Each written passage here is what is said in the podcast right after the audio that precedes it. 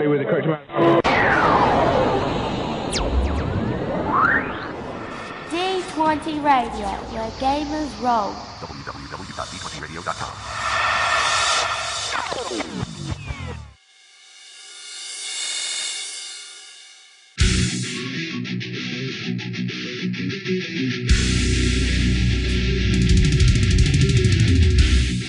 Welcome to Me and Steve Talk RPGs, a podcast where me and my friend Steve try and help you get the most out of your role playing game experience.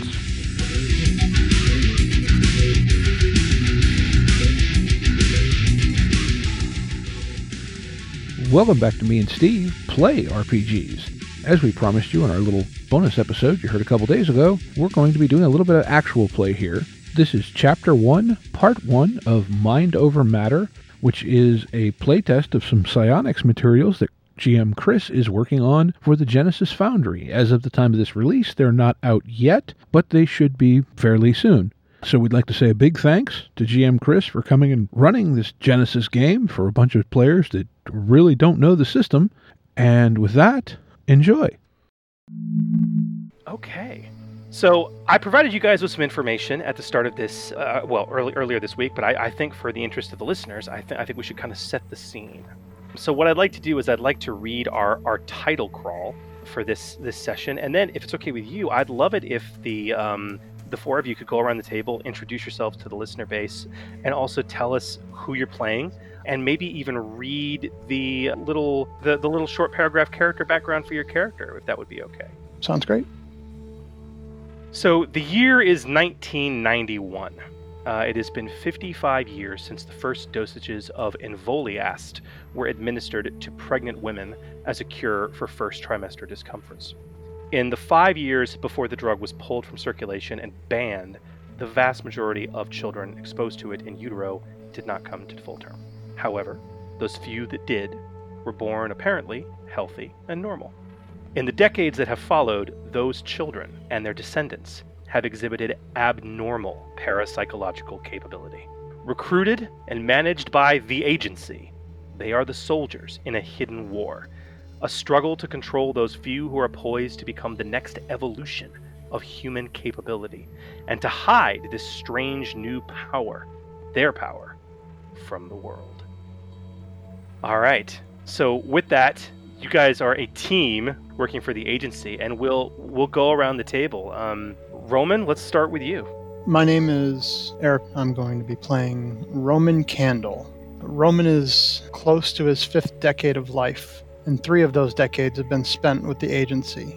Roman is an Evo boomer, one of the few original psychics who survived the in utero exposure to Evo last. With military training from Quantico and covert operations service in Vietnam, Roman is a seasoned and respected team leader with a knack for strategy and inspiration. Those who work with him have learned to trust him, and his devotion to his team goes beyond mere professionalism. A rarity for an agent, Roman can manifest both kinetic and telepathic abilities, though not as powerful as many others.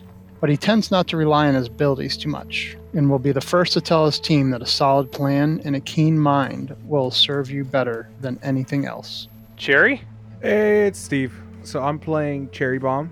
At only 21 years old, Cherry is a legacy, a third generation psychic with psionic capability on both sides of her family. Legacies are the darlings of the agency, able to manifest shocking capabilities very early in life. Both of Cherry's parents were agents, sadly listed as MIA after a dicey mission when Cherry was only 13. Driving her quiet and sometimes quite scary teen, who threw herself into the agency training, Accelerating rapidly, she found her niche in a stealth recon infiltration and heavy weaponry. She's a highly trained and naturally powered telepath, which she relishes, especially for infiltration and wet work.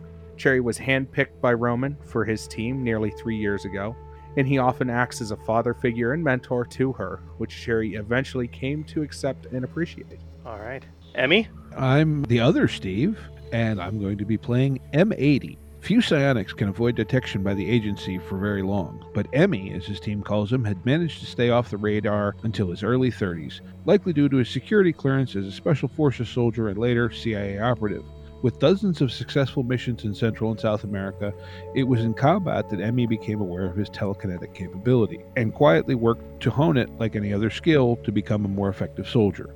When the agency finally identified it and recruited him five years ago, he had one of the shortest learning curves of any agent in history. Aside from being a well trained telekinetic, Emmy is a frightening hand to hand combatant, which is belied by his continual and unflappable sense of humor and smile.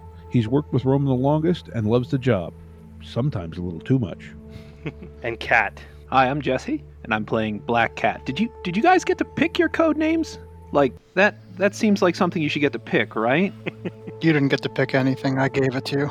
Yeah, okay, I guess. I'm, I'm 25, uh, I newest member of the team, and uh, I'd been recruited a couple years ago out of MIT. Although I dropped out at 20, and I'm spending the uh, last few years as a uh, freelance info gathering specialist. I uh, accidentally stumbled onto the uh, agency's mainframe and learned the true secrets of what was going on here. And uh, after after some research, figured out I should probably talk to them. That uh, I'm I'm a psychic, uh, precognitive uh, in their terms. Um, despite uh, initial trepidation, Roman, thank you, has seen something in me that apparently I'm going to be an asset to his team, and I'm really excited to actually be able to help. You know, uh, to be in with the good guys. Uh, I'm, I'm just very excited to, to show you what I can do. Fantastic. So as we we, we, we start our session, we're, we're going to start in media res, guys. So you and your team are, are this group of highly trained field agents for the agency, this clandestine government group. They oversee all psychic and psionically powered individuals. It's your job to keep the real world from figuring out what's going on here. Psychics have accidents, they often do. It's your job to keep their powers hidden, to clean up messes when they happen and also, perhaps most importantly, identifying and potentially recruiting newly uncovered psionic people. But you guys are not the only game in town. The Soviets, uh, as well as several other countries, um, as far as the agency knows, run their own state sponsored institutions similar to your own, and everyone is racing to snap up psychics as soon as they're identified. It doesn't really matter what their nationality is. But What's more, the last few years have seen some very strange movements and activities that point to one or more potentially private agencies or cabals that are invested in utilizing psionic people. Recently, you guys have heard a lot of rumors back at headquarters that the agency believes that there are groups working with illegal Envo, which obviously was banned and is no longer supposed to be produced by anyone anymore because it's a obviously highly dangerous drug. But that, it's somehow they've they've gotten a hold of it or are manufacturing it and are even experimenting with it to force the creation of, of new and more powerful psychics. Some people say even you guys have heard rumors, you know, that they're even subjecting already psionic people to various forms of Envo in order to sometimes with lethal side effects try and enhance what they can already do. It's it's pretty dicey. And that's that's kind of where we start off. Roman, about a week ago, you got a random message from an old buddy at Quantico. hmm You guys were in Vietnam together. He he's in the know. Okay? As as, as far as, you know, he, he he doesn't possess your gifts, but he knows he knows what you can do. He knows what the agency can do. And there's a lot of people that work for the agency guys that aren't don't necessarily have psionic capability. They're just, you know, I mean, it's a it's a pretty big bureaucracy, but you know, there are a lot of people in the know. He happens to be one of them. Okay. Okay. You know, you guys did some did some some black ops work together in Vietnam, um, and he reached out to you last week. He said he had some information for you, and he was absolutely terrified. It was regarding Envo specifically, and this is kind of what flagged you. He basically said he knew where a whole bunch of Envo was, that, that he had had an actual location and he was he was working in Eastern Europe, just right behind the Iron Curtain, and he he happened to come across it. But uh, apparently things kind of went south. His message was extremely cryptic, but he he wants to get it to you. Um, and to that end, you were able to, through some back channels, arrange a, a, a sort of clandestine, quote unquote, uh, as we'll see in a moment, not that clandestine, meeting with him.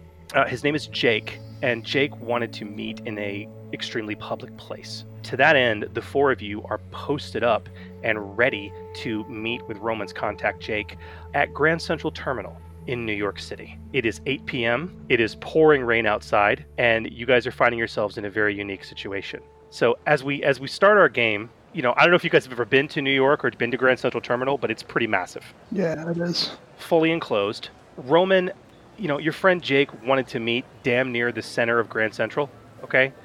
Where you have taken a seat and, and are waiting for your friend, all right? Emmy, under Roman's direction, you are not quite taking a seat, but you're you're standing at a nearby kiosk, trying on sunglasses, looking very hard to be inconspicuous, about medium range away from Roman. Okay. Um, now, this is one of the things I'd like to clarify now. Uh, we didn't talk about this earlier. Range bands in this game. Range is not measured in feet or inches or squares. It is abstract and it is narrative. All right. There are range bands. There's engaged, which is kind of the same thing in D and D. It means I'm engaged with someone else. They're they're literally next to me. We can we can fist fight each other or swing melee weapons at each other. After that, there's short. Then there's medium. Then then there's long. Then there's extreme which you know long range is, is, is as far as you can go while still being within sight you know if like long range you, you can still hear and see somebody but you're at quite a distance. Extreme range you probably can't see them clearly without some help and you may be able to understand like shouted instructions. That's typically how i describe extreme range to people. Like you can hear someone if they are shouting at you. Does that make sense? Yeah. Mm-hmm. Okay. It takes a maneuver to move from engage to, to short, to d- disengage. It takes a move a maneuver to kind of stay in that range band, but they're not equal ranges. Short to medium is much longer than short to short. So a- as it comes up, I'll tell you how many maneuvers it takes sometimes if you need to move extreme distances. But Emmy, you are at medium range right now from Roman. It would take you two maneuvers to get close to him. Okay okay. if, if something were to happen. Cat, you are not too far away, snoring softly at your feet with a, a sedative coursing through his veins right now, is a Grand Central security guard. You are locked in the technical room right now, which is through a service entrance, and you are at approximately long range from Roman's position if you were to hoof it to him. Okay?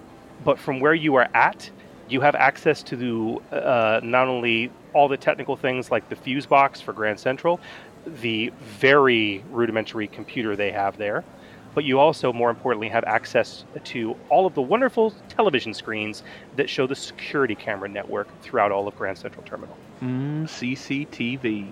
hmm Cherry, you are also currently at long range from Roman, at a good distance. However, if you've ever seen Grand Central, it has a beautiful cylindrical ceiling with these sort of uh, window alcoves. You are perched up in one of them with your rifle, I'd imagine. just in case things go down. All right.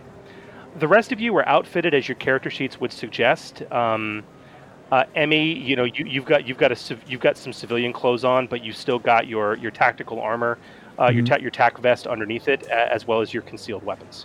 Okay. None of you currently have any weapons out or drawn, obviously, and that's where we're starting off, folks. Questions about what I've told you? Um, what time of year is it as far as the clothing people are wearing? Uh, it's about October, uh, almost November. Okay, so light jackets probably mostly. Yeah, just just starting to get chilly in New York City. All right. I assume being Grand Central, it's pretty densely populated with people currently, uh, even though it's 8 p.m. Yeah, thousands of people coming, going constantly. Probably why in Roman. That's probably why Jake wanted to meet here. Sure. Uh, I'm going to sit in the middle of the bench, um, kind of hat pulled down with a newspaper. We'll say the times. Okay. What about the rest of you? You said I'm I'm at like a little kiosk where I can kind of keep an eye on him, right? Yeah, you know, pretending to shop. Yeah, I think I'm going to continue to do that for the time being. So as as far as this, um, I'm pretty sure before this situation would have started, I would have gained a telepathic link with Roman prior to him sitting down to know if things are going to go sideways. Is that a story point? Um, I will let you spend a story point to do so, but you are going to need to maintain that link with a maneuver every round that you continue to do things. You, you continue, continue to do it. Now, right now, you're you're fine, but if stuff goes down, keep that in mind. Okay. So yeah, go ahead and flip a story point for me, and we'll say we'll say that you've got a telepathic link with Roman right now. What's our comm situation otherwise? Right now, due to the conspicuous, I mean, you, you guys normally have access to you know standard walkie-talkies with earbuds, okay? But considering this this clandestine meeting, uh, you guys currently currently don't have that. Oh wait, I'm sorry. Nope, nope. I'm looking at my notes here. Sorry, sorry. I'm looking at my notes. Cat, you have a walkie-talkie to Cherry. Cherry, you've got your earcom in, Okay. but but Emmy and Roman do not. Okay. So, uh, Cherry, when's your birthday? Wouldn't you like to know, creep? Well, I mean, I've got the horoscope here. Are you, uh, Taurus, I bet? Can I tell you about this band I heard? Sure. So I I went to see uh, Sonic Youth like last year, and there was this band that opened for them. They were really terrible, uh, but I guess they're getting some groundswell. People really seem to like them. I don't know. Ever heard of uh, Nirvana? No. Hmm. I don't know. Anyways, I'm a Leo. Fitting. So you can hear in your head, Roman, uh, Cherry bantering with Cat, and you smile briefly, but you catch a glimpse coming up from Grand Central Station. You see a very familiar face, currently at long range from you um, and walking towards you. You know, middle aged guy, fellow, uh, about your age, uh, whose face you clearly recognized, even though he's put on about 50 pounds since you saw him last and quite a few wrinkles. Um, and it's your buddy Jake. I'll push back through the link, cut the chatter, and look alive. Uh, Jake spots you um, and starts to walk towards you. He looks he, he looks like he's about to jump out of his skin. He looks like he hasn't showered in quite some time. He's wearing a trench coat and carrying an attaché. Okay. And he's furtively glancing around as he starts to walk towards you, clearly heading your way. Uh, Roman, are you going to stay where you are and wait for him, or are you going to get up, move towards him? What are you going to do? No, I'm going to stay here and try not to take notice of him and act as if I'm not associated with him. Okay. At this point in time, I like to call for a perception check. Now, one of the other things I love about this system is that in something like D&D, you make incredibly discrete checks. Everything tends to get rolled up in Genesys, which I really, really like. So I'm going to call for a group perception check right now from all four of you. So perception, the, the skill, uh, is governed uh, specifically by cunning. So we're going to take the highest cunning score in the group, which is a three, and that's actually going to be that's uh, that's going to be cats, I believe. Although I think Cherry, I think your cunning might be pretty good too. I have a two. No, it's a two. Okay, so cats is a three, and also the highest skill rank we have in the group, uh, which is also going to be cats of of two as well. So we create the dice pool out of that, and and for those not quite familiar with the system, you have two numbers for a skill. You have the ranks you have in the skill. You also have the uh, characteristic that governs it. You take the larger of the two numbers, and you get that many green dice. You take the smaller of the two numbers, and you upgrade that many dice to yellows, which means that we're going to have a two yellow, one green pool at the moment. Uh, Chris, Mhm. point of order. Am I engaged with myself? I don't know that that's possible. Why would you want to be engaged with yourself? Well, I have this ability called Heightened Awareness. NA allies within short range add a boost die to perception checks. They do. allies engaged with me gain two boost dies. I'm assuming I'm an ally with myself. I just wanted to know if I was engaged with myself or within short range of myself. You are not an ally with yourself. That is a special talent that is a buff for your friends. Oh, so I've not I've not gotten through the therapy where I love myself yet. Got no. No, no. Unfortunately, no.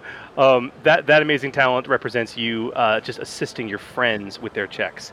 However, since you brought it up, Cat, you are at the helm of a CCTV system, correct? Yes, sir. Well, I, I don't know. Do you think that might give you some kind of benefit, maybe towards this check? Maybe uh, some extra perceptive capability? Uh, you know what? I was going to argue for the uh, ability on my character sheet first, but if you're going to let me have this one too.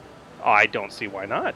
So do me a favor. Go ahead and why don't you go ahead and build the group's pool? So let's do two yellows and a green. Go ahead and add in a uh, blue boost die as well. And your difficulty on this check is going to be one purple, one red, and one black setback die due to the incredibly crowded nature of this place. All right. Make that roll. Ooh. Okay. So we've had our cancellations get performed. We have a total of two successes, one threat. And the uh, narratively speaking, taking a look at the dice results, both the the, the, the, the boost die actually came up blank.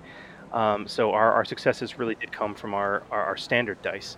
So in that regard, I'm going to say that around the same time, all of you kind of start to notice something. And just narratively speaking, Cherry, I think with your your keen eyes and your elevated position, you start to notice it first. Okay. Okay. With your two successes, I'm going to say that you notice two people in Grand Central that are also taking a very unusual interest in Jake, who you've clearly identified as walking towards Roman at this point. The one threat you guys rolled, um, yeah, I'm going to put that in my pocket for the moment. Two bogeys, Cherry. You see him? Mm, yeah, I see him. Roman, we got two. Watching. All right, and, and Roman, you can pick them out too. They're in opposite directions on either side of the terminal. Um, they're at medium range from you, and Emmy, one of them is actually at short range from you because you're kind of off to the side, you know, doing your faux shopping, right? Okay. Roman, I got a security guard Mike here um, on our unconscious friend. You want me to call him in? No. Keep an eye on them, though. I think I'm actually going to kind of glance at my wrist, like I realize what time it is, and head off on a course to accidentally on purpose bang into the guy that's at short range to, like, you know, disorient, interrupt him, so to speak. I love it. Uh, I would definitely classify that as uh, deception. So why don't you go ahead and select deception for me? Uh-huh. Your difficulty on this is going to be two purple dice. Okay. I'm also going to give you a black setback die. You remember that threat I put in my pocket earlier? Uh-huh. Yeah. Um. You know, your your, your noticing of them was was noticed by them. Aha. So go ahead and give me the roll there. Two purple and a black. And that's a failure. No threat or advantage, but a straight failure. All right, man. So you're at short range with him. Okay. mm-hmm. You engage. You you get you get close enough to engage with him. And at this point, Roman Jake is still moving towards you. I'd say he's at medium range from you at this point. Okay. You know, you you move towards this guy, and Emmy he recognizes what you're going to do right away. You get a closer look at him. You, he, you can smell what as you get close to him, kind of a harsh, almost alcoholic smell coming off of him. It almost smells like vodka Uh-huh. his teeth are, are not the best in the world, and he kind of looks you dead in the eyes and snarls with sort of this graveyard of a mouth. And his, his jacket falls open, and you see an Uzi strapped underneath it. And I need immediate vigilance checks from everybody. We're going to go into initiative right now. So I have started the initiative rolls. All you got to do is go ahead and select vigilance from your your skill. Um, initiative checks are not made with any difficulty, so don't worry about difficulty. Just roll your vigilance right now and roll the dice. All right, we have two success, two advantage from Roman. We have two successes from Emmy. We have zero success with three advantage from Cherry. Um, and we have two success, two advantage from Cat. As for myself, three successes and one success, two advantage. Um, now you guys can see in the initiative tracker at the top of uh, above your characters, we have four PCs and two NPCs. One of the other neat things about this game is that unlike other games, you roll initiative, but that's not your slot. Every single one of the initiative slots that you guys rolled is a PC slot, and round to round, you guys get to choose who acts in what order. And so do I for my NPCs. Make sense? Yep. Okay. Uh, additionally, the, the order in which people are act, uh, you, you go from most successes to fewest successes, and then if you have a tie for successes, you use advantages as the tiebreaker, basically. And then if there's a tie beyond that, you use triumphs, if you rolled any, but we did not. Um, so with that, oh my gosh, Emmy, he, he sees you, and, and he is going to go first, all right? He is engaged with you right now.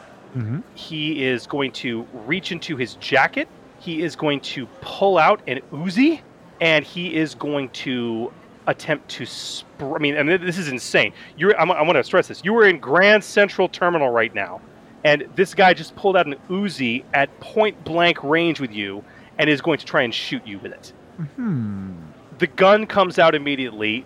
Nearby people start screaming, and he is going to roll to attack. Now, this is a, a ranged light weapon, and at engaged range, it's actually a lot harder for him to hit. He's looking at two purple difficulty dice on this. So I'm rolling a yellow, a green, and two purple, and he failed. Uh, he failed. It was two failures with three advantages, however. So he failed. At that range, man, he he, ju- he just can't quite get you.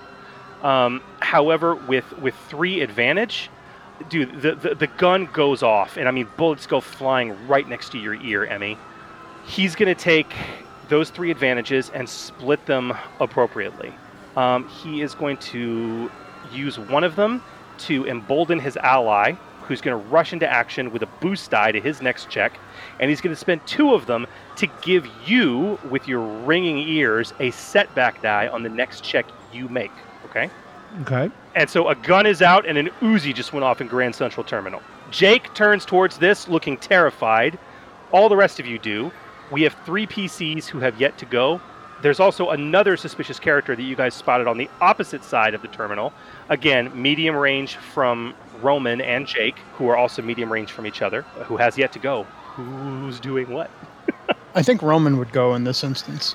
Um, Okay. The link is still up telepathically. Um, until Cherry, uh, until Cherry's come, turn comes around, and, she, and if she decides not to maintain it, yes, it'll be good until the end of her next turn. All right, Roman uh, says over to it, Cherry, tell Cat to hit the fire alarm. We got to get these people out of here.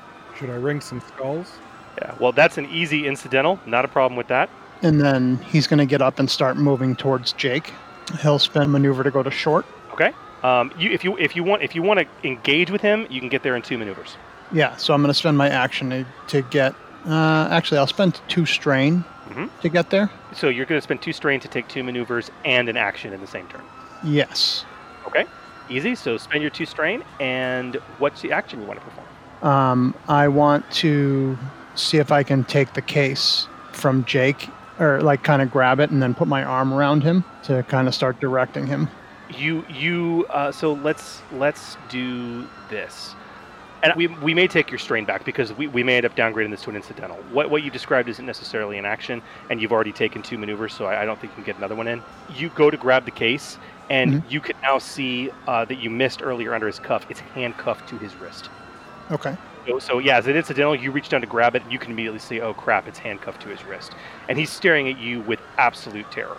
And I just look up at him and say, We've been in tougher spots than this. We got this. Stay with me. Do you want to use your action for anything? Um, I know you have some abilities you may, you might be able to use. Yep. Uh, I think I am going to do. I'm not engaged with anybody. And, uh, No. So, but I can use inspiring rhetoric. I think. Um, actually, you're out of range for inspiring rhetoric now that I think about it, and I even told you, hey, what about about it? Because it's within short range. Oh, short range, right?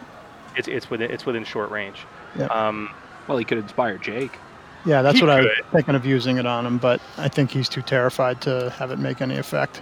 yeah, totally up to you. And if you'd rather just recover your two strain and not spend the action, I'll totally allow it. Yeah, let's do that. All right, so recover this two strain. All right, I got two more PCs up before this other angry fellow gets a chance to act. I've got the fire alarm. All right, Cat.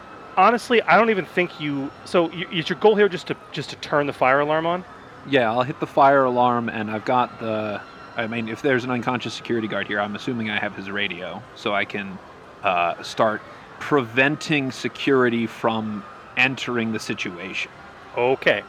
So I'm going to say um, it's going to take you a maneuver to switch the fire alarm on, which all of you guys hear. The fire alarm goes off, and obviously uh, an Uzi just went off inside the terminal. People are freaking out anyway.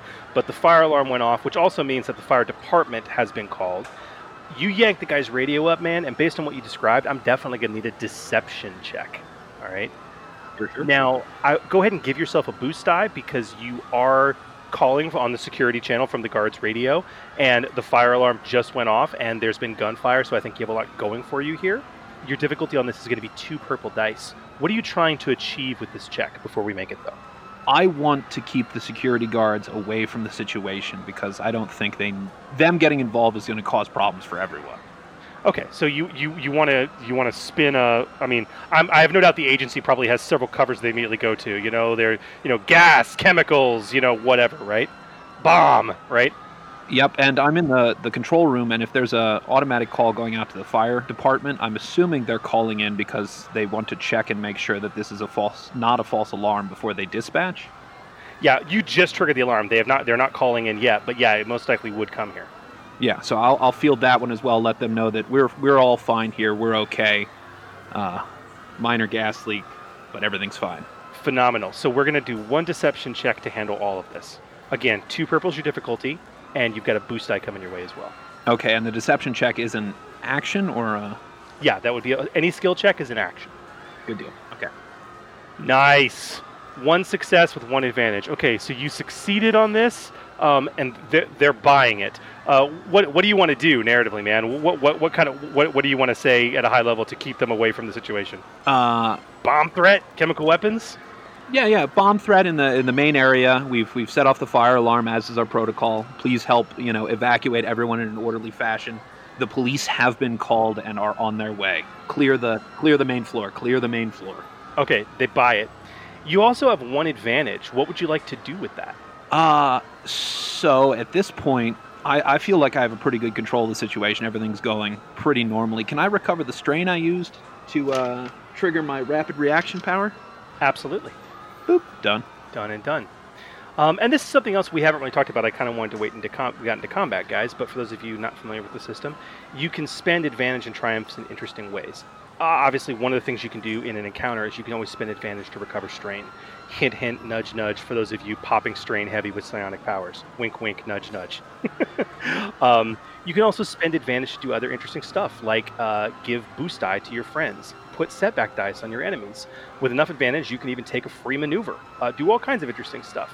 But you know, and there's a whole table in the book. But I would ask you just to tell me kind of what you want to do narratively, and we'll figure out what that translates to from a mechanical perspective based on the advantage you've rolled. Actually, uh, instead of instead of recovering strain, can I can I pass a boost die to somebody? Like whoever goes next? It would be whoever goes next for one advantage, absolutely. Um, so it would be either Cherry or Emmy. And I'll tell you what, we'll decide the narrative based on who goes next, because what you've just done, clearing things out and setting the fire alarm off, could give them a boost die in many different ways. Okay? So yeah, if you want to give yourself your strain back and pass a boost to the next PC to go, I'm totally down. Sure, let's do it. All right. So Cherry, Emmy, you guys haven't gone yet. Who wants to go before the next NPC? I think at this point, Cherry has sort of, if, if you don't mind, Emmy. Yeah, go ahead. All right. I think at this point, Cherry has grabbed her rifle, sort of breaking the telepathic link, and is starting to basically take aim at the guy that has not fired yet. I would say you're probably the only one with your weapon out because it's not like something you can easily stow. Um, so I'm totally down with that. So you wanna you wanna break the telepathic link, um, which Yep. means it will let, it, it will it will still persist until the end of your next turn. I'd like to point that out. Okay, Okay.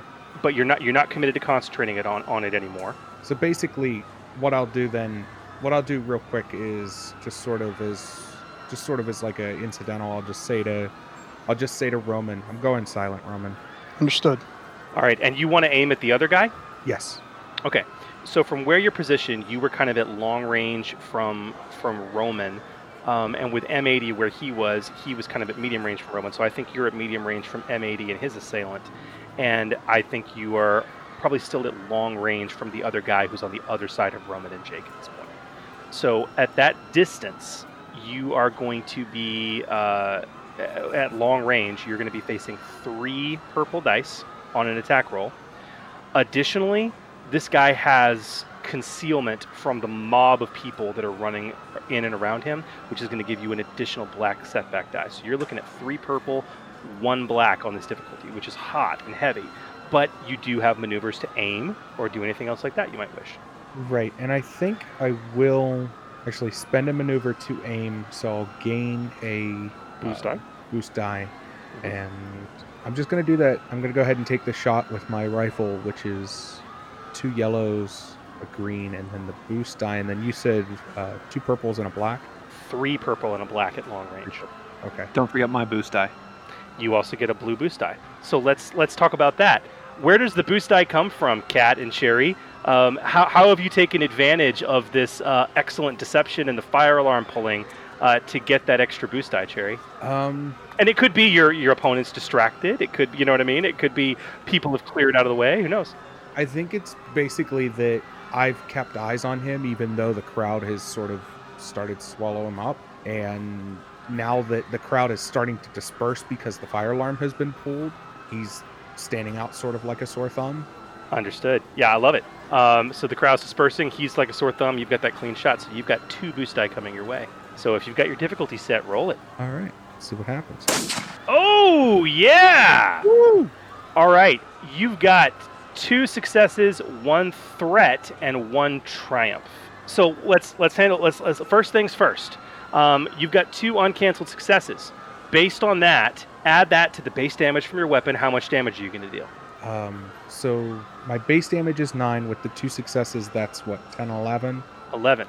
And does your weapon have any special qualities? Yes, it does have pierce. Aha! So it will ignore one point of this dude's soak. Now, this is a big dude, both of them are. It's a big gun, to be fair. It, it, it is a huge gun. You do not drop him, but you do hit him in the shoulder, and it's bad. Okay, um, he is he is severely wounded, and you see you see kind of arterial blood starting to squirt out. All right, um, he he's in a really bad way. He snarls at you, and with his threat, he looks up at you with utter hatred, sees you in the rafters, and with that threat, um, you're you're telepathic, Cherry, correct? Correct. At this distance, you feel parapsychological energy. You feel it. Psionic energy radiate off of him. You guys lock eyes, and you have this moment of telepathic connection as you kind of reach out, he reaches in, and you feel a chill go down your spine um, as you realize that this is a powered individual, which you were none of you were expecting or preparing for. And I'm gonna I'm gonna say uh, you suffer one strain, Cherry. Okay. Now, you have a triumph. what do you want to do with it? Triumph can be spent to do simple things, but highly effective things like crit with your weapon. Um, you could also spend it to do crazy, potentially encounter changing stuff narratively. What would you like to do? Um, hmm. Trying to think what I might do with that. I, I think she would be more focused on. I think she would be more focused on critting with the weapon and doing that damage than changing the battlefield in any way. She's more worried about dropping this guy than anything else happening on the battlefield. I can understand that completely. Okay, so I let me let me bring up uh, that NPC, and I will I will roll the crit. She's trying to think back to all those times that Roman was like focus on the target and not on the battlefield. Yeah. Okay. Nice one. Uh, that's a 35, which is a stunned result. Y- yeah, you, you you hit this guy so hard with that arterial spurt that he physically cannot perform an action on his next turn. Uh, he snarls, and as this huge rifle shot rings out and hits him, uh, the other guy who's engaged with Emmy turns to look and hollers something at him in Russian. And with that, that was three PCs. It is now his turn, um, and there's he, he, he can't take any actions. He is stunned. Um, he's going to take two maneuvers from where he is. He is going to get behind a nearby bench, kind of hunkering down. He is going to give himself cover, and he is going to spend another maneuver to pull an Uzi, another Uzi, out of his jacket. Uh, and that's his turn. That's all he can do. Last slot in the initiative goes to Emmy, who hasn't acted yet. Uh, you are engaged with an Uzi wielding, apparently Russian maniac. so, like, stuffing my hand in my pocket and grabbing my brass knuckles is probably a maneuver, correct? Yes, equipping your brass knuckles, if you wish, would be a maneuver. I think what he's going to do, he's going to stuff his hand in his pocket, but he's just going to kind of look at the guy and wave a finger. And I want to use my mental lever power. And you tell me uh, exactly, but my, my thought was to try to separate him from the Uzi with mental lever, just because the name fits. Yeah, so this would be typically uh, this power would would be tough as it's unattended. I, I, I mean, typically it's, it's designed to work on people or unattended objects, but basically you're wanting to telekinetically disarm him. Okay, Yes. So this is going to be tough because you're engaged with him, hmm and we're definitely into a narrative use of the power right now. But Mhm. let's, uh, in fact, let me pull up the powers reference really quick. No, I, I'm, I'm I'm looking at it right here. I'm just trying to think. Th- this is this is going to be hard, man. Or, or well, not physically hard. It's going to be harder than hard. Um, you you are certainly welcome to attempt it. Okay. Okay. Um, but he, he's he's ho- oh yo no, let's do this. It's gonna be an opposed. I love this system. It's gonna be an opposed check. I will absolutely let you do this, but it's gonna be opposed by his athletics to hold on to this thing. okay. Um, so his athletics is three green dice. So I'll let you attempt this for uh, a difficulty of three purple dice. Okay. So I select my kinetics, right? Yep, and select kinetics, add three purple dice, and click roll. And I have a setback from his advantage You earlier. do. Correct. Th- yes, thank you. Thank you for reminding me of that. Yes, you do have a setback. All right. Let's see what happens. But seems like the best plan I can come up with. Okay, you fail with one threat. I take two strain, correct? Um, so you are going to suffer two strain just for activating the power straight away. And with your one threat, um, hmm, yeah, n- not only is he able to, to, to hold it back from you, since this is a threat on the psionic power, not only is he able to keep you from pulling it away, uh, you kind of you kind of pull it towards you to kind of y- separate the two of them, like him away and the weapon towards you. And because he's hanging on, you kind of pull him to you, which he is going to use to basically slap you upside the head with the butt of the Uzi. All right. This is your choice, but you are going to either suffer two additional strain or one wound that bypasses soak. Your choice. I'll take the wound. All right, the wound it is. All right, we're at the start of the second round, and we have NPCs up. I'm going to leave your play toy where he is right now because we're, we're, we're going to instead go back to the guy who's now uh, crouched and at at medium range from Roman and and the, the, the other feller, Jake. And he is going to attempt a manipulate on Jake. Okay, he fails uh, and is going to suffer two strain, but he rolled three advantage on his check. So, Roman, you see this guy from his position right now at medium range. He reaches out with his mind and and his hand and, and literally tries to yank your friend Jake. So you now realize immediately that this is a psionically powered individual. Um, and Jake kind of stumbles. He's not able to pull him from his position engage with you, but with those three advantage, he is going to knock Jake prone. Okay. So Jake Jake gets jostled, yanked, and he falls, you know, flat on the floor. With the rest of his turn, uh, this guy is going to maneuver. He's going to take another two strain. He's going to maneuver to within short range of Roman and Jake, and spend another maneuver, his second maneuver, to hunker down behind cover again. All right, I got three PCs up. I'll go last this time. I'll let the others take their turns first. Don't all act at once. Yeah, no, I'm more of a support role. If you guys would like me to go first, I can lay out some buffs, I think. But that's if you think you need them. Yeah, that would make the most sense. I'd say go for it. Yeah. Okay. Psionics are in play at this point. Uh, do I know that? Uh, at this point, I think all of you have seen the at least the one individual who's hunkered right now behind in cover attempt to to use kinesis to pull Jake the contact. You you all clearly saw that. Um, even Cat, you you saw that on the CCTVs. All right. Uh, so then I'm gonna I'm gonna grab my foresight power and use the uh, friendly focus and control parts of it to attempt to buff Emmy, who's in melee, and then if I if I pull off enough advantage, I can also hit Roman, right? Uh, let's see. You're quite a ways away from them, but you are within long range. Yeah, we did say that, aren't you? So yeah, you can absolutely. So you said you wanted to do foresight with friendly focus, and what else? I get control for free. Oh, you do. Okay, well then you absolutely can do this. Uh, this is what you do. Uh, so, so absolutely, this is going to be a four purple difficulty to attempt because the base difficulty is average of two, and the friendly focus increases to additional purple difficulty. And you also get uh, control for free, which is a plus one purple difficulty. Oh, it's a failure. No threat, no advantage. Two failures. Yeah, man. It, may, maybe it's the fire alarm that's going off, blaring in your ears, but you're just not able to get a clear vision. Yeah. Oh shit. Oh shit. Oh shit. They're shooting and they're psychic. Oh crap. um. So then I can take my maneuver to run interference, but I'm not within medium range of either of these guys, am I? No, unfortunately. If you wanted to leave your hidey hole and get out into the fray, you could do that. Start that journey. Uh, I'm gonna stay where I am. I think because I don't know what else is going on, and eyes on the situation is better than me going out there and flailing around. Fair enough. All right. Well, I've got two more PCs to go. Uh, we and we've got the bad guy one, uh, Mr. Psionic, that you've seen be- be a Psionic, hunker down uh, in cover. He's got a weapon drawn. Um, and then, you know, Emmy, you're obviously engaged with a guy who's, you know, just gave you a wallop with an Uzi after shooting at you. Yeah, I think unless somebody objects, I'm just going to go next. And I think at this point, mechanically, I'm going to take a maneuver to aim, but effectively just kind of like Okay. you know, knocking his the gun away from my head and just pummel the sucker. so that would be I I, I love it. Um, so if you take a maneuver to aim, that's that's uh, that's going to give you a boost die.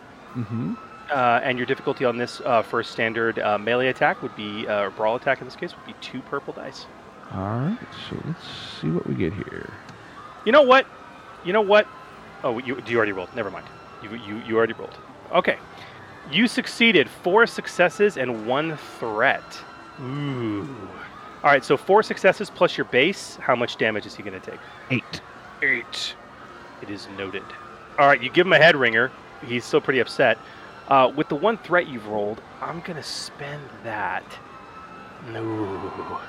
You've given him a boost die on the next check he makes against you.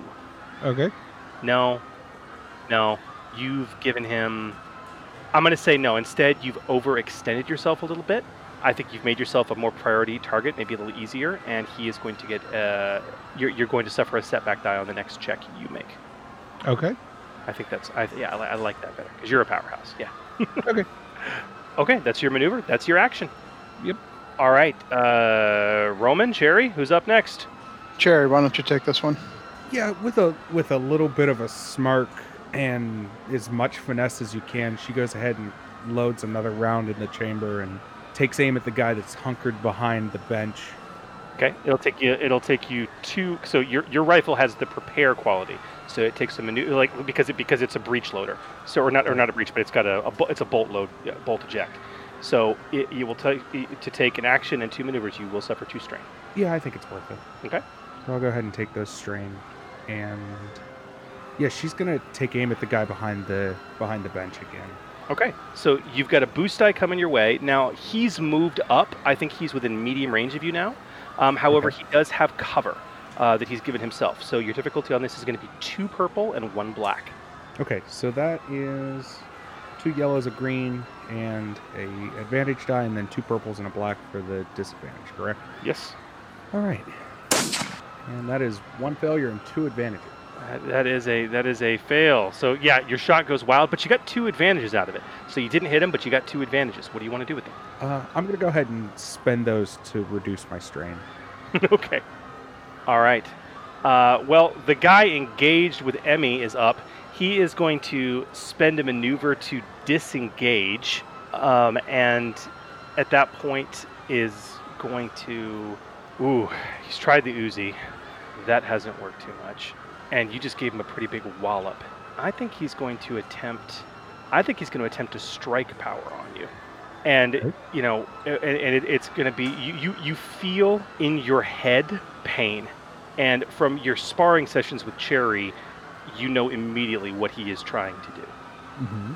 um, and you feel your blood starting to boil a little bit and with a very thick russian accent but in english you, you can hear him whisper at you as you feel telepathic tendrils invade your mind you hear him say the word burn and i'm going to spend a story point to upgrade this three success with one threat well, he's not able to activate burn. Oh well.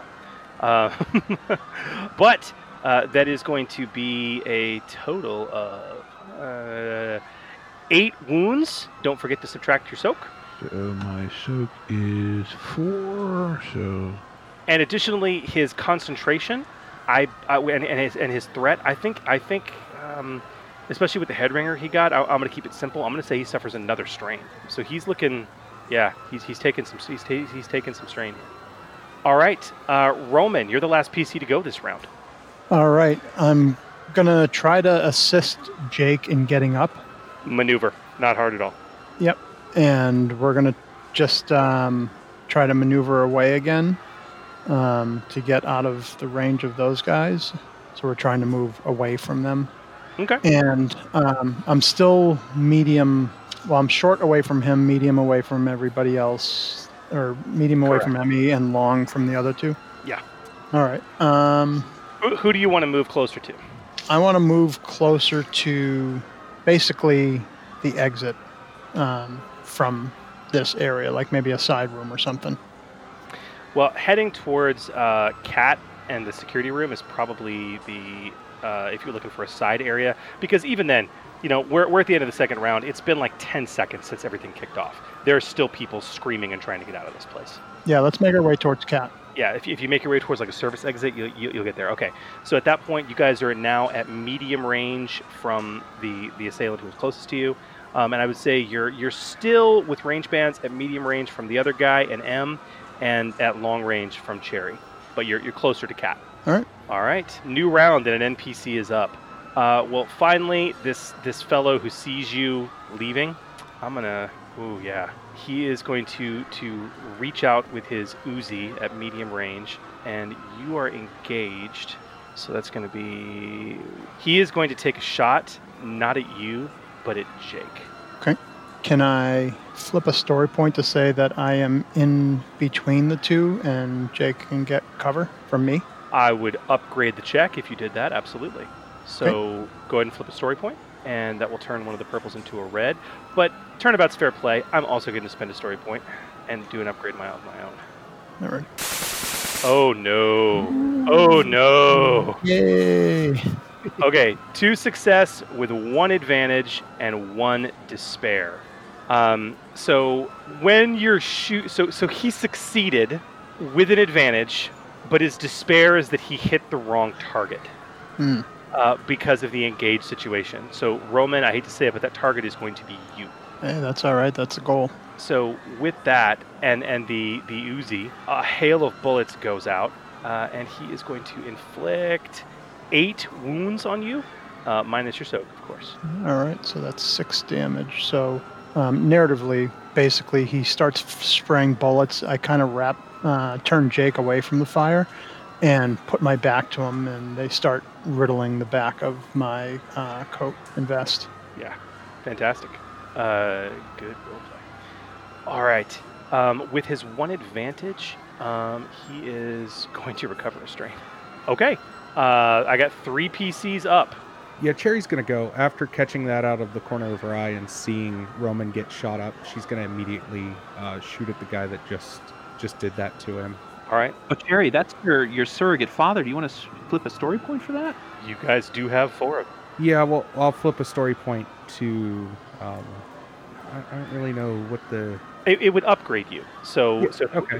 you, so, so, so basically, uh, uh, like, uh, so if you select your skill, okay, it, it's going to give you, it's going to give you a, a yellow and two greens, or excuse me, uh, two, two yellow and a green, right? Correct. Yes. Click on the green die to get rid of it, and then click on the yellow die to replace it with a yellow. Okay. All right, so you've just upgraded. Yep. Your difficulty on this, he's still at medium range from you, is going to be two purple and a black for cover. You will need to spend a maneuver to to rack around into your sniper rifle. Okay. Uh, that's a strain then. No, no, you, No, you haven't no. taken you haven't taken any maneuvers yet. Okay. Yeah. So that's. I'm just letting you know. If you wanted to take a second maneuver to aim for two strain, you could certainly do that. But I'm just letting you know that you do have a spent maneuver just to fire your gun beforehand. Um, no, we're gonna say she's sort of swinging. She's not actually gonna really aim at this point. She's just reacting blindly. Absolutely. Um, so your pool should be three yellow at this point, and uh, two purple and a black. Purple and a black. All right. Wow. Yeah. Uh, one success, one threat, and one triumph. Um, so here's the deal. Uh, before we get to the triumph, with that success, I mean, your you and your base damage of nine and pierce one, he's down. Okay, you you, you put a hole neatly between his eyes. Let's say that. Um, God, it's such a, it's such a punky use of it, but I, I think it really fits the scenario, especially considering the wonderful narrative roleplay you just gave me about reacting in the way you did out of anger and fear for this threat to Roman. I think that I, I think that's gonna. I think your blood's racing. I think your heart's pumping. I think you're scared. I think that threat's gonna be another strain towards you, Cherry. Okay. But you have a triumph. OMG, what do you want to do with that?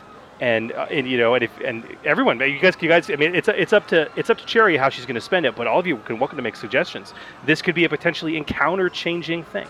I have an idea, and, and you can stop me if it's too much. Let's say the 50 BMG that leaves his head, because obviously it would leave his head, would break the handcuffs and basically drop this drop the case. Interesting. Um, if, if you if you want if you want like a ricochet to randomly leave the bad guy, head there and break the handcuffs, dropping the case, I would totally allow that. Yeah, let's say that. That is that is triumph worthy. So yeah, at this point, Roman, you just get lit up. You you you glance over your shoulder and you can see Cherry take this perfect shot.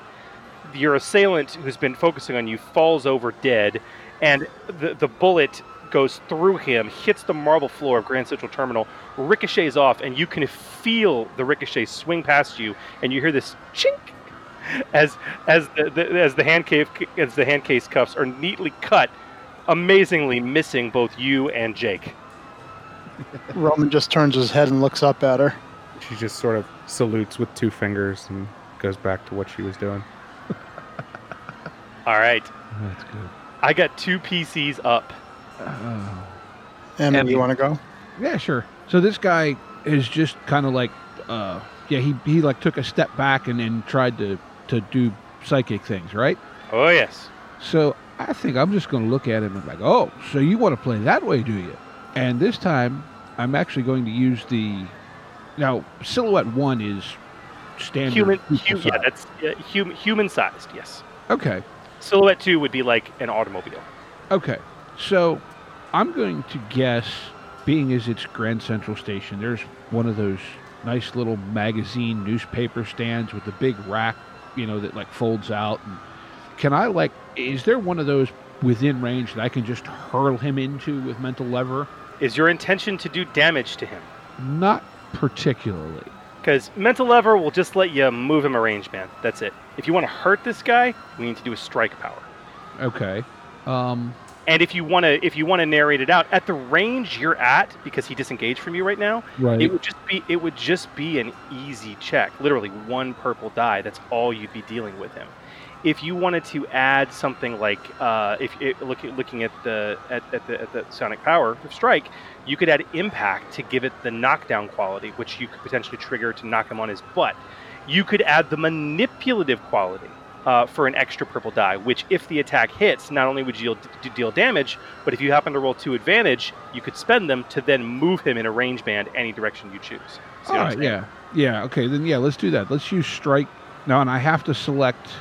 If you want to add it, if you want to add something extra to it, you got to select it before you roll. Right. And the thing is, if you add manipulative, you still have to generate two advantage to pull it off. But even if you don't, you're still going to damage him with the strike. You're just not going to move him a range band. Narratively speaking, yeah, you hurl him, you pick him up and hurl him into a nearby magazine stand, and that's the damage. But it's not going to move him a range band. So honestly, yeah, That's fine. Yeah, we'll do it that way then. So that would be uh, kinetic. hmm Okay. Verse. and you're, you're difficult. So are you are you going to are you do you want to try and do manipulative to move him a range band or no? No. Just the narrative movement. More, you know. Yeah, dude. Then then one, purple die is your difficulty. But I wanted to add the impact, right? Oh, well, if you want to, you still need Yeah. to. Yeah, you you you. if you want to, then that would be two purple dice. Okay. Yeah. So we'll do that, and I think we're good. All right. You guys have three story points to play around with too. Well, you just rolled. Yep.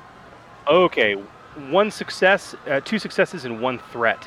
So first and foremost, the psionic attack he attempted on you earlier is that that that, t- that telepathic assault is still lingering in your head. Psionic energies often don't play with each other very well. Um, with that threat, you are either going to suffer two strain or one wound right now. Your choice. I'll take t- two additional strike. I actually should have rolled a setback with that too. I think. Yeah, you should have. Uh, go ahead and just select the setback die, roll it. We'll add it in. One fail. Okay, so you only have one success with one threat, And so then I'll take four strain. and you're going to suffer four strain. Okay. Um, now with your one success, you know uh, you're going to be with, with M80. Uh, your your characteristic here is willpower, which is a three, plus one. Just go rank. So that's four plus your one success. So you're going to deal five damage to him. Okay. um, minus his soak. So he, he gets a little bit of a bruise from you knocking him uh, into a magazine stand, but nothing heavy. Now that also has, and I'm going to look. I have one rank in discipline, and that also gains The disorient one. but you didn't roll enough advantage to trigger that. Um, whenever you add a quality of any kind, knockdown, disorient, burn, blast, um, any quality like that, th- those are basically th- they're they're weapon qualities as well. Okay. Okay. Any quality, for the most part, unless the text says otherwise, requires two advantage to activate. So when you make the decision to to add more to the recipe and increase your difficulty, you typically still have to roll the advantage to get that extra special thing t- to kick off. But it can kick off, whereas it otherwise wouldn't be able to. Okay. And then I think as I still have a You have maneuver, a, one, one maneuver, potentially two. um, I think I'm actually going to close with him. All right, you're re-engaged. Yes. Now, is he knocked down, or is that would that have required advantage as well? That whatever knock, knockdown is its own quality. It requires advantage. Okay. All right, then I think that's my turn. All right. Yeah. Sorry for not explaining that clearer earlier. No, it's okay. All right. I've got another PC up. All right, I think Roman will go at this point, if that's okay, Cat. By all means. All right, so Roman's gonna kind of wince and grimace at taking the spray to the back and kind of hitting the, the vest underneath. And he's gonna continue to move Jake towards Cat um, and kind of direct him over there and take possession of the case uh, off of the floor where it dropped or out of Jake's hand, wherever it is. And he's then gonna kind of turn back and start heading towards Emmy. All right. So he's going to direct Jake to the surveillance room so Cat can watch after him. Another two maneuvers. You guys are right around the corner from the surveillance room at this point. Okay. Um, you probably get there in another round's worth of movement. Rushing. Yeah, so Roman's going to head the opposite direction of Jake. He's going to keep pushing Jake towards there, but Romans wants to head back towards where Emmy is. So um, he's going to kind of direct him and tell him where he is and leave Ah, Jake on his right. So it's a it's it's around a corner, and Jake Jake kind of nods. Uh, not at me, but Cat, right? Uh, Cat, sorry. Yeah, I'm heading towards Emmy. Jake's You're heading heading towards Emmy. Okay. So you direct you direct him. You've got the case in your hand. Um, he he nods and kind of heads that way. Is about to get around the corner. Okay. So then I'll use my maneuver to head towards Emmy. Okay. Um, it's another NPC's turn, actually. Um, the one who hasn't gone yet, uh, because the other's dead. Haha. um, while we're here, uh, Cat, I need you to do me a favor, okay? Sure. Um, I would like for you to roll me a perception check. Please pull up perception. Can do. Uh, your difficulty on this is going to be two red, one purple, and one black. That's a lot of difficulty. Yeah, don't worry about it. I, I just need to know if you're going to perceive something that's about to happen. Double checking what I can do with that. I'll just roll it as is, I guess. Oh, fantastic. One success, one threat, one despair. Okay, we're going to come back to that. So, so yeah, uh, you made a passive perception check, sort of off turn. One success, one threat, and one despair. Um, we're going to come back to that, okay? Sure thing. Um, at this point, now that Jake is on his own, um, I'm going to give him his own initiative slot at the very end of the encounter. Okay, or excuse me, the end of the the very end of the initiative. Um, so with the remaining PC, the only one that's alive is still now engaged with Emmy. Uh, he's very upset, very focused on you, and very injured. Um, his psionics haven't seemed to work on you two terribly much, but he is now going to back off, disengage from you as a maneuver, and then, as another maneuver, Emmy, you're the only one who can see this closely. Roman, at the distance you are, you can see this guy as you're walking towards him fish into his jacket pocket with his free hand, and he pulls out what looks like a a, a syringe. All right, um, but but a, but a combat syringe. He pulls it out, and then he jabs it into his neck. All right. Um, and with that, it, it falls to the floor with an insane clatter um, and, and a shattering of broken glass from this syringe. And he's going to suffer two additional strain to then take an action. And Emmy, the hairs on his head start to stand up. And you can also see you're you're watching as he stares at you with his own concentration. He is bursting blood vessels in his eyes. You you feel me? Yeah. All right. And he is going to attempt another telekinetic, or excuse me, telepathic strike on you. Okay. Um, this time with the deadly quality. Oh, snap. I can't roll to save my life tonight. Good lord. That's all right. Roll save mine. Oh, got three yellow, a green, and two purples, and I failed with three advantage. Oh my gosh. Okay.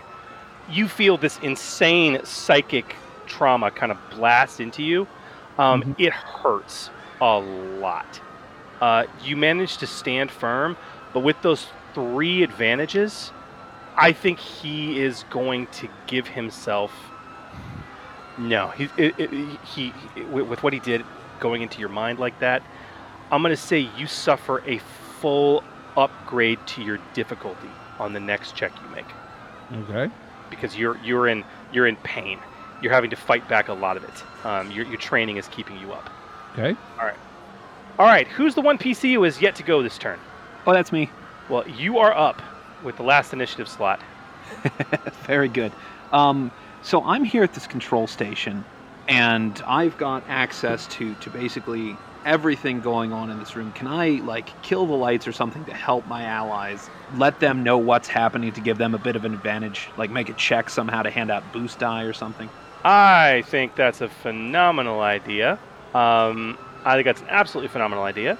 Like so, so typically speaking, there's there's the assist maneuver, okay, um, which is just a maneuver. Uh, but the thing is, it works on an engaged ally, okay.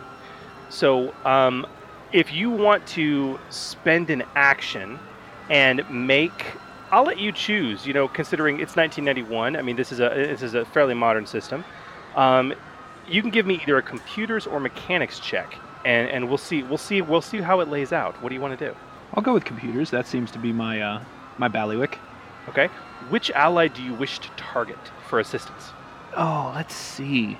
Um, you know what, Cherry. She seems to be the one who is solving the problem permanently.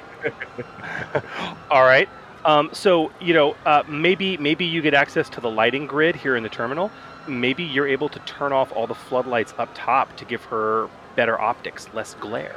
For sure. All right. What's my Um, difficulty? Uh, I would say honestly two purple, not hard. Right, and uh, no boost die or anything. No, not that I can think of. No, we're we're we're kind of we're kind of outside the standard rules anyway. Holy smokes!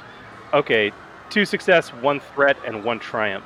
I'm gonna take that threat and I'm gonna stick it in my pocket. With your two successes, uh, you definitely are, are giving a boost die to Cherry. So Cherry, you've got a boost die on your next action, but you also rolled a triumph. I'd like to full on upgrade her next check for her. Like whatever I did was just the absolute perfect thing that she needed in that moment. I think that's completely, completely reasonable. So yeah, we'll give Cherry a full-on upgrade to her next check. Very cool. And then I've got some maneuvers left. I'm gonna scoot in the wheelie chair over to the door, uh, kick it open, and just Jake over here. Okay. You kick the door open, and I want to talk about your failed perception check and the, at this point, two threat that I've stuck in my pocket. Oh no, I totally succeeded that perception check. Um, I, I understand there was a despair. I, I get where you're coming from. absolutely, yeah, absolutely. It, was it was the despair. So th- that, I'm sorry, yeah, I misspoke. You succeeded the perception check, but you got a despair. You roll around and you open the door in time to see a third figure. All right, the third figure is a woman, tall, thin, almost platinum blonde hair, and she turns to you with her hands in the pocket of her trench coat at short range, and with those two threat, uh, she is going to get a boost against you. You feel a funny tickle on the back of your head. Okay, Uh, forgive me, I'm building a dice pool. All right, and that's you- a whole lot of dice. yes, you feel a funny tickle on the back of your head with a, with a narrative power that she just managed to pull off. And narratively speaking, Cat, you are going to fall unconscious. Cool. It's not going to last for long, but a few seconds. Uh, you have a wave of absolute nausea that falls over you. You th- this tickle in the back of your head seems to grow towards your inner ear, and it's almost like you're experiencing vertigo at the top of a very tall building. You're in your wheelie rolly chair, and you just fall out of it. You you completely fall out of it and are on the ground, reeling. Ouch. As you fall, you see the footsteps of a very worried Jake turning the corner, and that's the last thing you see before you black out for about three seconds. Okay? It is now the end of the round. Three seconds later, while all this is going on, you come to, you feel like you're going to retch. The woman is gone, and Jake, the contact's body, is laying in front of the doorway, and his head has been spun 180 degrees.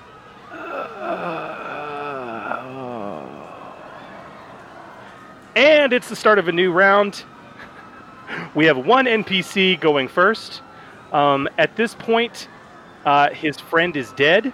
He seems to get kind of a, a, a, a weird look on his face.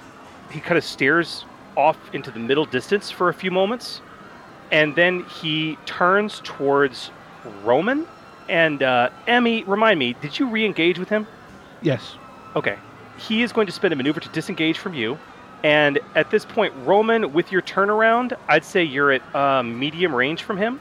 He's going to try to do what Emmy tried to do earlier, uh, but on the briefcase. He is going to try and yank the briefcase out of your hand with telekinesis. Okay. Um, so to that end, uh, with kinetics. Um, so what is? I'll, I'll let you choose either your athletics or your coordination. Which would you prefer to use as a? Uh, Uh, they are exactly the same. oh yeah, they're both okay. Okay, I see. I see. And this guy's still jacked up. All right, three success with one advantage. Um, he rips the attaché from your hands and moves it closer to him, and he's still maintaining it. So this attaché is hovering in the air at short range from him right now. Um, and with his one advantage, he's going to recover his strength. All right, I have all the rest of you going this round. Emmy, why don't you go? You're closest to him. All right, so he's right in front of me. Uh, you would need to spend a maneuver to re-engage with him, but yes. Okay, well, I think at this point he's starting to piss me off. So I think at this point I am going to spend the maneuver to engage, and then I'm just going to tackle the son of a gun. Just to the ground. Yeah, basically like tackle it, tackle slash grapple, like Sure, just sure. from behind. Which would that still be brawl? It would still be brawl, but let's talk about what effect you're trying to achieve here. Um, are, I mean, what's what's your goal? What are you what are you trying to what are you trying to do? One, I'm trying to keep him from getting away because he keeps trying to run away from me while I'm trying to beat him. Okay. But yeah, knock him down, impede his movement, and if I can, break his focus on the telekinetics. But I think that would be more an effective like damage, and that's not per se what's happening. Correct? Well, no. I mean, I mean, this, it's all narrative here. It, th- the goal is whether you're trying to deal damage to him or whether you're just trying to, to grapple him and hinder him.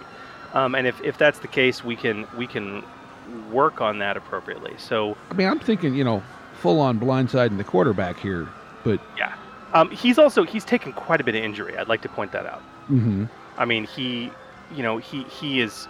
It, it, it's obvious whatever he injected himself with has increased his psionic capability. You guys have Mhm. seen that, okay? Um, but physically speaking, he's pretty haggard. okay, Steve, may I suggest nothing keeps a man from running away like being unconscious. yes. However, okay, so let's say that mechanically, what would brass knuckles to the back of the head? Would that be, would that be a called shot, or is that just narrative in, in Genesys? Um, it's just narrative, really. Okay. You know, uh, you if if you want to if you want to call um if you want to do a called shot like to the back of his head, uh, we could do it. I don't. I mean, mechanically, I don't think it would be. I don't. I don't know if it would be worth it. Is your goal to keep this guy alive or to just take him out? I really ju- no. At this, Because as far as you know, Jake the contact is safe. yeah, I'm just looking to take him out. Like I don't see at this point. Yeah, if the guy lives, okay. If he dies, yeah, he's he's an opponent.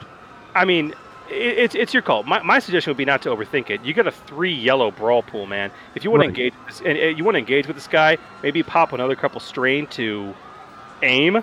You could you could potentially jack him up. Yeah, I think I'll pop the strain to aim, and yeah, just brass knuckle him. Okay. Now your difficulty on this is going to be so so you've got you've got your brawl plus your boost die. You do have an upgraded difficulty due to what he rolled previously, those three advantage. Mhm. Um, so you're looking at one purple and one red. You also have story points. I would like to put point out. And if you were to spend one, you would get an extra green on this pool. Yeah, I think I'll do that unless anybody objects. Go to town, man. It's your decision. All right. So if that's the case, click on the green to add another green to your pool. Yep. And roll it up, man.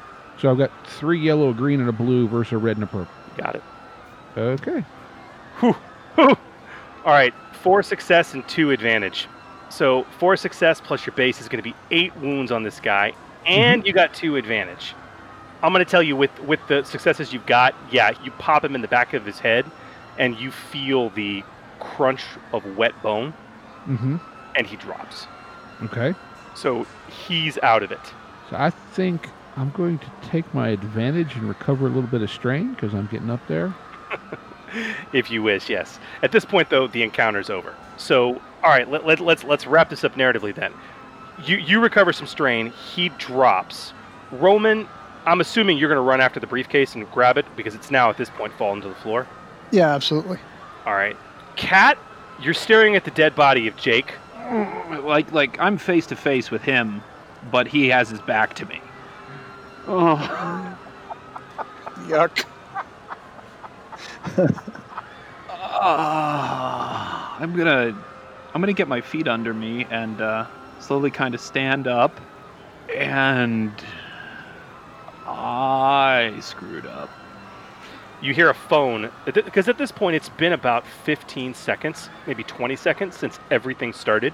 You hear a phone ringing back inside, in you know, at the at the the desk terminal where you were. Oh, geez, that takes me a moment to realize it's not my head. I, I, I walk over and I pick it up.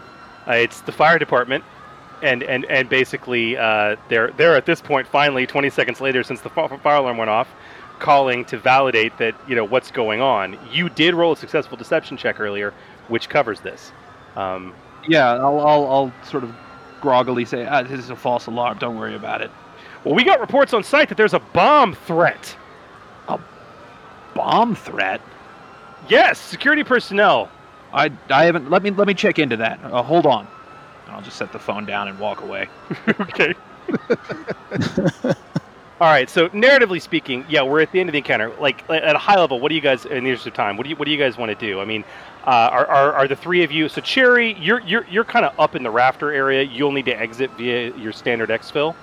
But Yeah. you know, Emmy and Roman. I mean, what now? You've got the case. Would you would you exit? Would you head to Cat? What would you do? As far as you both know, Jake wandered around the corner towards Cat too.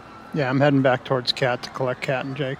Yeah, Okay, I think the two of you can come around the corner just as Cat's getting off the phone and see the grisly scene of your dead friend. Uh, yeah. What the hell happened here, Cat? I missed somebody. What do you mean you missed somebody? Blonde, psychic, hit me hard with uh, mind stuff. Um, and I guess did this. I was gone for two seconds. I yeah. Uh, Well, where did she go? not towards you. At this point, you guys can hear heavy sirens outside the building. I mean, this is Grand Central Terminal. Um, heavy sirens are coming. Uh, I mean, your your deception cat has kept them out of the building for the time being, and certainly, or kept kept kept local security away and interfering. But all of you realize that you probably have less than a minute before you are going to have to deal with some, well, local law enforcement. Well, we need to get out of here. Yeah, Cherry Cherry has already started making her way to the rendezvous point that I'm sure we discussed at some point. Yes. Emmy, grab Jake. Let's go. Okay. Yeah, I'll, I'll shoulder Jake's body and Should should we be going out this way? Did, I mean, she obviously went this way. So is our exit compromised? Do I need to? I'm, I'm at this point like standing in the Just move, oh. security- Cat. All right, and with, Okay. with a, with a with a gruff with a gruff shove, and Emmy, I'm assuming you're you're hauling the the, the poor body of, of Jake. yeah, yeah, kind of over the shoulder because well, we got to beat feet. All right. Well, with that, the camera pans out at the exterior of Grand Central Terminal as dozens of squad cars and fire engines start to converge around the place. People still continue to swarm out, and you guys manage to leave through the service entrance, rendezvousing about a block away with Cherry. And we fade to a rather grimy office building, uh, which serves as the local branch office, sort of safe house uh, for the agency in New York City, one of them at least. And I think it's a good time, gentlemen, if you wouldn't agree, for a break.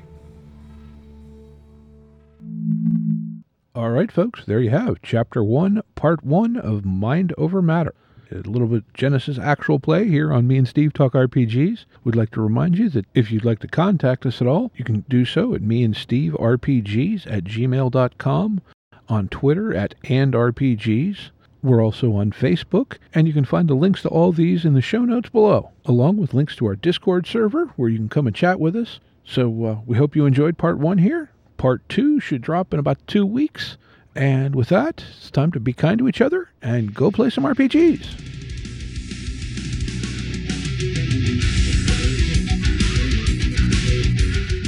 Intro and outro music by the band 12 Noon. You can email us at meandsteverpg at gmail.com. You can also find us at facebook.com slash meandsteverpg. Thank you and be kind to each other.